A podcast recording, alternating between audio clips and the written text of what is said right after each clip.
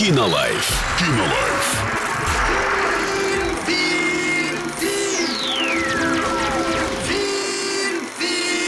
Кинолайф.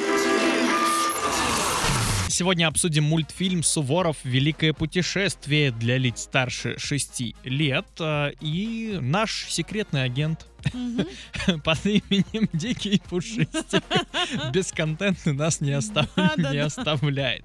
Есть от него рецензия, причем рецензия положительная. Значит, я даже немного теряюсь, потому что серьезно критиковать мультик для маленьких как-то не с руки.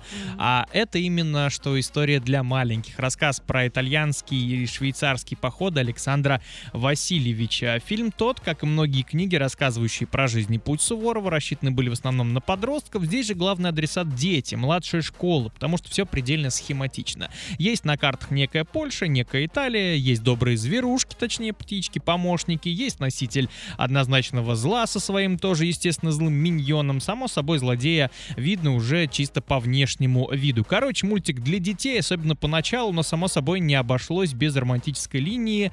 А, значит, приключения Суворова, тут лишь фон для показа приключений молодого человека, а сказка почему бы, собственно, и нет. Короче, из плюсов картины отмечу отличные виды Санкт-Петербурга, а также душевно прорисованных французских и русских солдат. Хороши и наши казаки, да и среди австрийцев тоже есть неплохие экземпляры. Суворова озвучивает сам Константин Хабенский, значит, а, в юношу Антон Макарский, а, которого, кстати, давненько нигде не Мгм. было видно. Значит, и озвучили они своих героев очень хорошо. Э, История в итоге получилась довольно красивая, саундтрек приятный смотреть можно. Сходите, посмотрите в кинотеатре «Мир» и составьте свое мнение. Кинолайф. Кинолайф.